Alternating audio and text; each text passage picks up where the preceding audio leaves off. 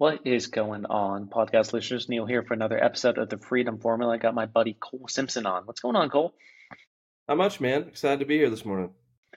Dude, I, I, Cole, I, I've already thanked you before, but I, so I'm in India right now, and you are in America, and you've luckily hopped on an early morning call with me, even though you are not a morning person. So that means the world to me because I'm not a morning person. I know how hard it is. yeah, no problem, man. Happy to be here. Cool. Um, Cole, before we dive into it, man, can you tell everyone a little bit about your background, like what you're doing now at least, and we'll dive into your actual story from there. Yeah, yeah. So um, right now I own a, a roofing company, um, and that's what I primarily do. You know, I, I do some real estate on the side, and um, I have an interest in a kids sports company as well. But roofing hmm. is like my my eighty percent. Um, and yeah, man. I mean, the way I kind of got into that, uh, it's kind of a it's kind of a uh, interesting path. But when I was 19, uh, or in 2019, sorry, I wasn't 19.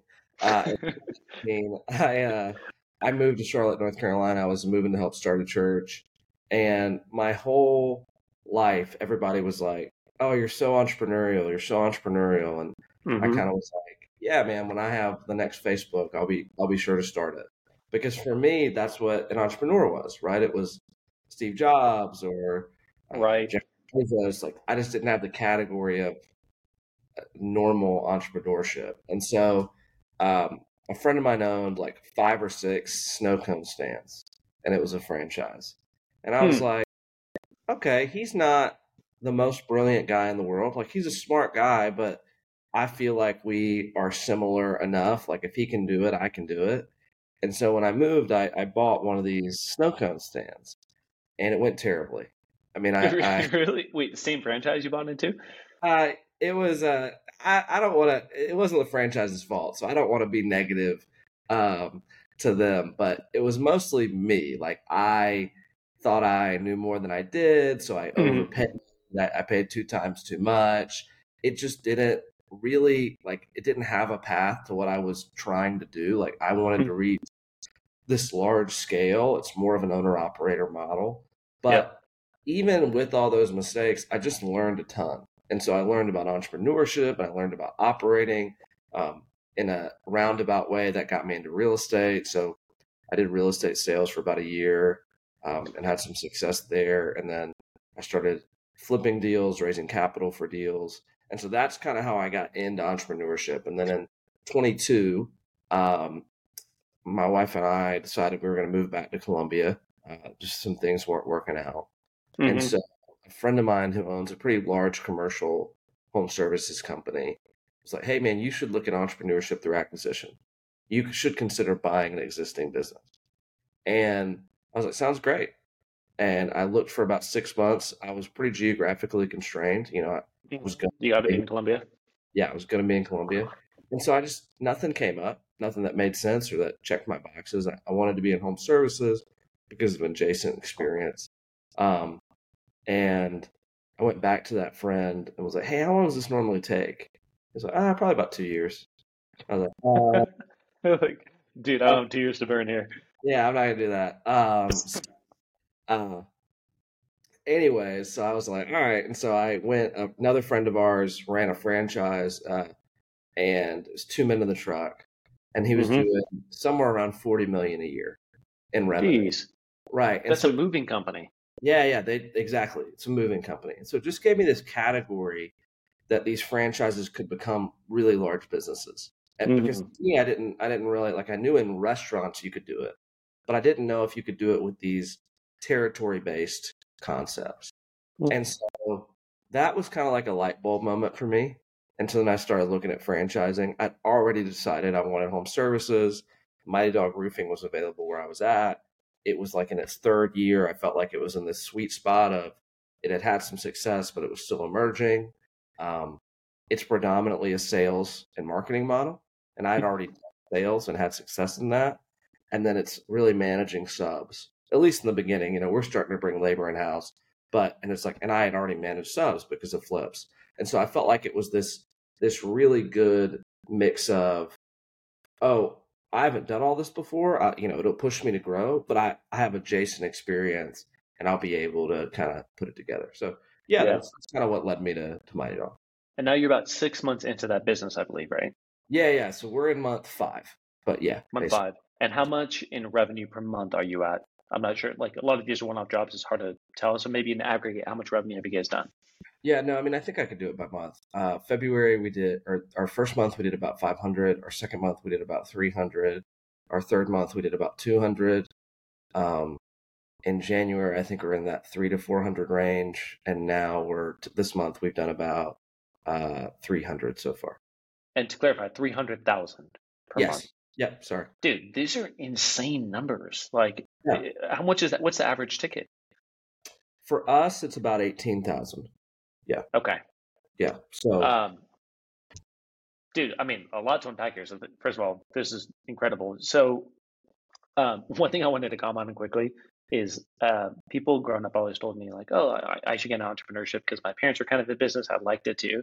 Then you kind of realize like how smart you are has almost like no factor in business success. Like it, it's it's so weird. Like you can have a straight A's and like that's going to mean absolutely nothing when it comes to business. So it's almost like I had an overinflated ego because I'm like, oh, dude, like I'm smart. I got this, and I've like overestimated how much that actually matters. That matters almost nothing in business. I know complete idiots who are like like ten, make tens of millions of dollars per year. So it's just it's so funny how that that's the case. Yeah, I mean, a lot of it has to do with your ability to risk mitigate quickly. Mm. Be able to make asymmetrical bets um, consistently, right? And so, what does that mean? Uh, so I think a lot of people get into this like overanalyzation. So if if you've done a lot of real estate, they would say like analysis by paralysis is the right is the most common term. And I think that like a lot of people do that, you know, and, and I I think people look at what I do a lot of times and they're like, oh, I don't know how you made that decision. I mean, that was so risky. And it's like, well, it wasn't not risky, but it was an asymmetrical bet. Like, I could afford to lose.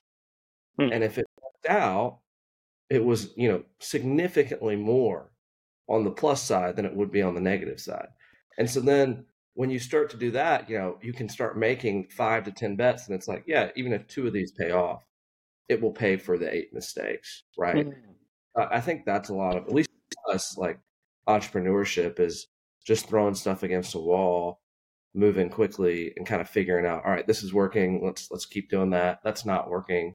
Let's not keep putting cost into this because we liked the idea. I mean, it's just yeah. a lot of trial and error.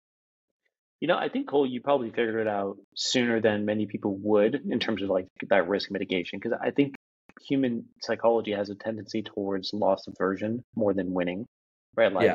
if, if you went to me and said, Hey, if you don't go to the gym, you have to pay me 20 bucks. Or if you go to the gym, I'll pay you 20 bucks. Like one of those is a bigger factor for me. Like I don't want to lose 20 bucks. I will probably go to the gym as opposed to winning 20 bucks. It's the same thing. But I think that's just human psychology just focused on that. So what you're saying is you kind of understood the real angle of that sooner. And I think that allowed you to make this big bet in what you're doing here. Yeah, you know, and I mean, I think there's a lot of factors. Um, you know, I think, um, I, I think that good decisions are made because of experience. Mm-hmm. experience is gained by making decisions. And if you make decisions without experience, you are going to make bad decisions. And so it's like, there's just some level of like, well, how do we get there? And it's like, we just got to start doing stuff. Yeah. And some of them are going to be bad. And it's hard. Like, you know, we, we've done really well um, over the past few years, but simultaneously, like, and I, and I try to talk about this stuff on Twitter because I want to be honest. It's like, uh, I lost a hundred thousand dollars on a flip last year. It sucked. There wasn't any mm. like, there wasn't any like, oh no, I mean it was a bet and it's asymmetrical and look at all the that, yeah. worked out, and so it's actually okay. It's like, yeah, that's all true. We were fine.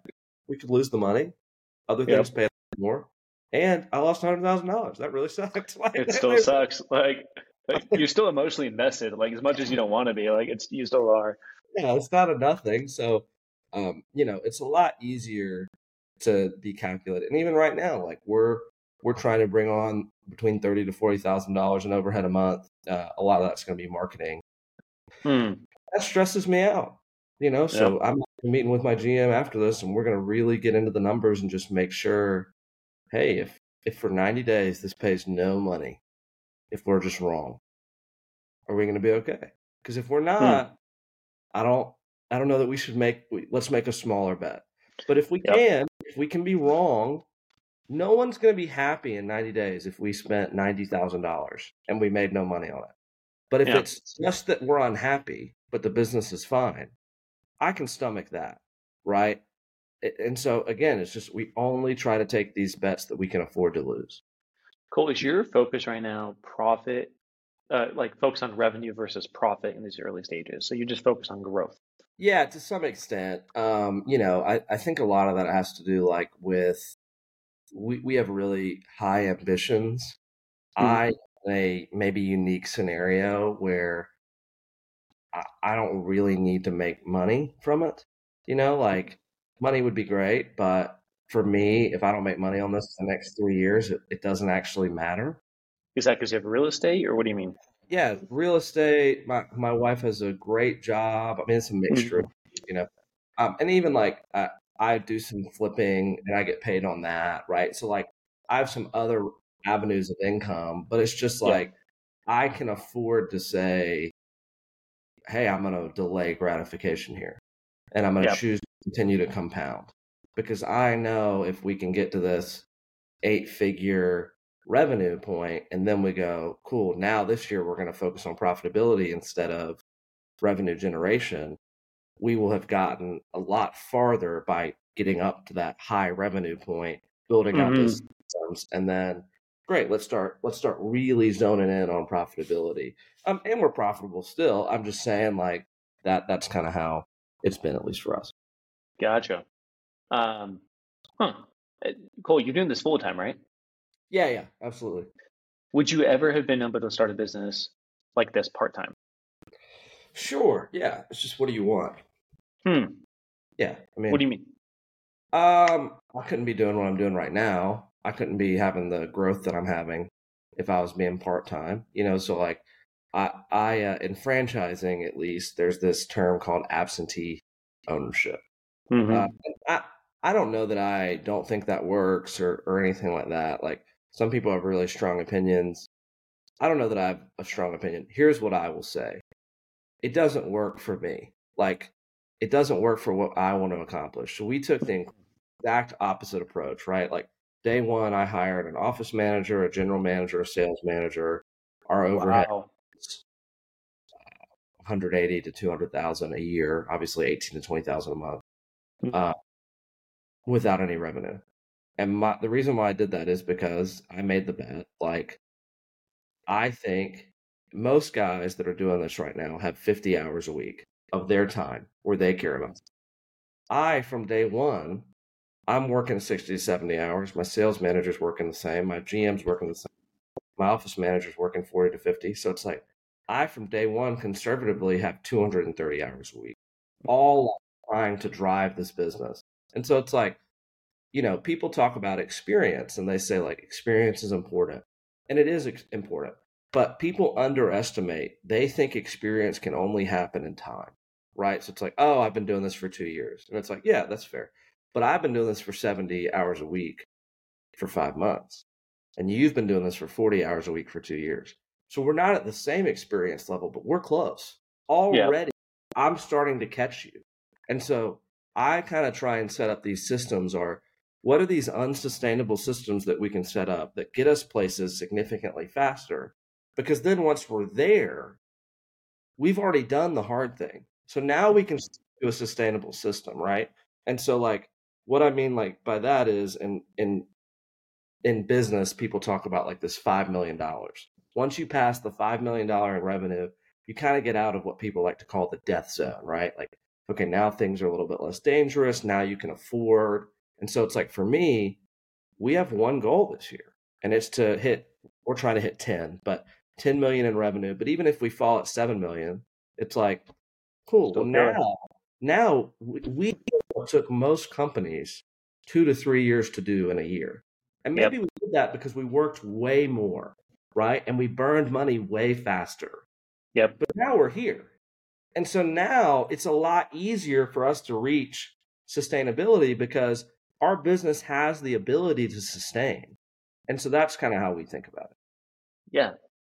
Dude, I love that. And can you tell me why you decided to go with franchising versus do it yourself? Yeah, I mean, so it was a few things. Um, you know, like I said, was looking for a business to buy. Mm. And so I, you know, I liked that existing model. I, instead of trying to figure everything out on my own. A franchise to me is kind of the middle ground between a startup yeah. and existing business. And so that was one reason I did it. Uh, another reason was speed to scale. So I, I, that really matters to me. That's a pattern. If we talk, like, I like to go fast.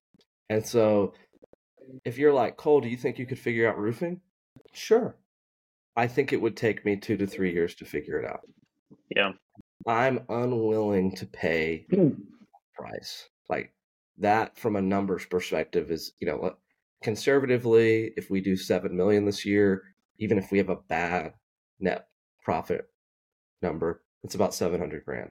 So it's like, oh, yeah, maybe in three years I could have gotten to more than that, but I'm already two and a half million dollars in by that point. I, you know, so that was one reason. The other reason was I saw it as a way for me to become a strategic.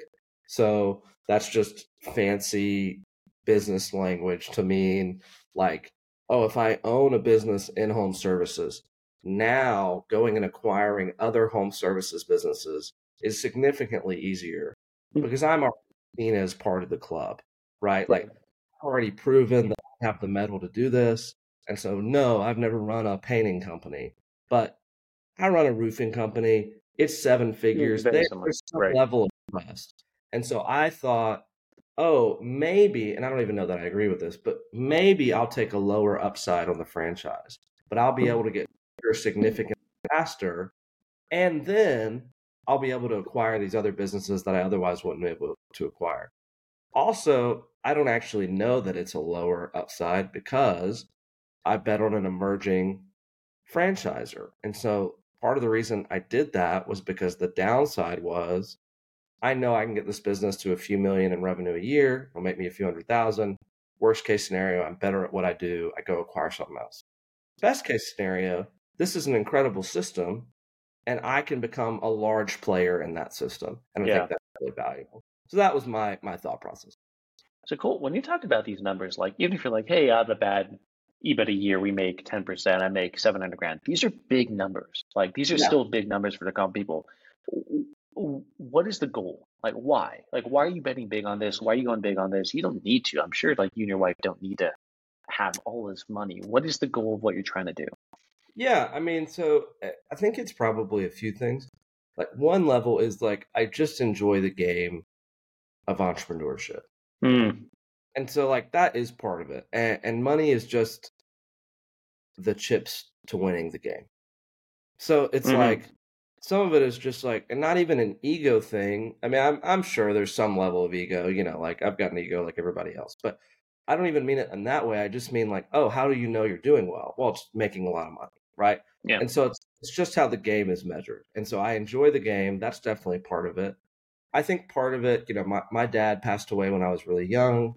Um, we, my mom was an ER doctor, emergency room doctor, so it's like we were fine. But I think there is this like in the back of my head. I feel like I have less time than other people, and mm. so it's like, okay, I want to make sure no matter what happens, my family would be okay from a monetary yeah. perspective. Um, I think that's probably a component.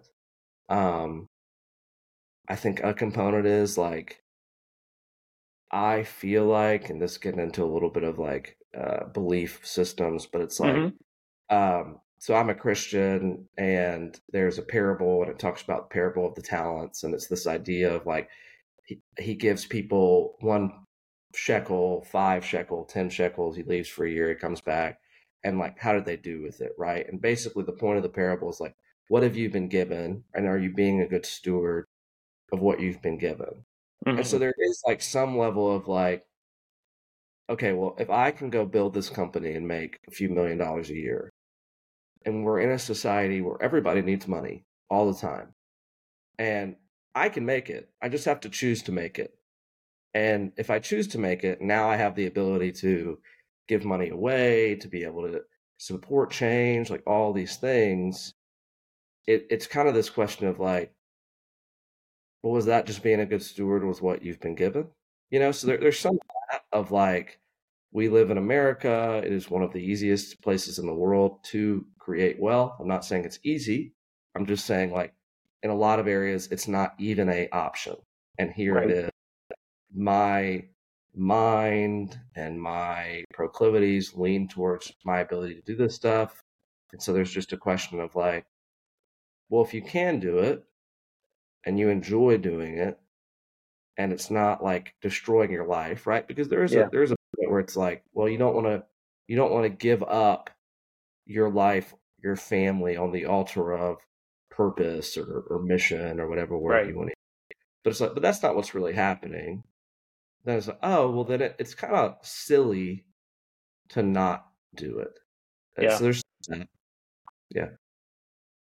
I love that. Um, I feel like it's a very different mindset for a lot of people who go into entrepreneurship. Many people are doing it to move away from pain. Many like they have a job they don't like. They just want to get some money to support their family, but it's not a crazy amount of money. I think the way you're approaching it, it almost reminds me of some of my friends who play poker. Right? They're like they're almost like not emotionally invested, but in the best way possible. It's like it's just math. They're just doing math. They're going to make bets. They're going to make. They like the game. They just want to play, and it's fine how things go. And those are the guys who I feel like no matter what they do, they always kind of win, right? Because they can look at things and not be so tied up with the outcome, which is very difficult. Like for me, I want to be more like you, Cole. Like I'm for sure invested in the outcome of certain things, and I know that it probably adds some sort of like tainted sunglasses on when I'm actually trying to analyze stuff. But uh, I, I, like the way you're approaching business. Honestly, man, I think I think yeah. it's really cool. I think a lot of people can learn from it. Well, and I mean, like I I want to be clear. It's like I had a call with a friend this week because we did a little over 200,000 in revenue last week and our goal is to get to seven figures a month by March. Um, and I was like, yeah, it just doesn't really feel real.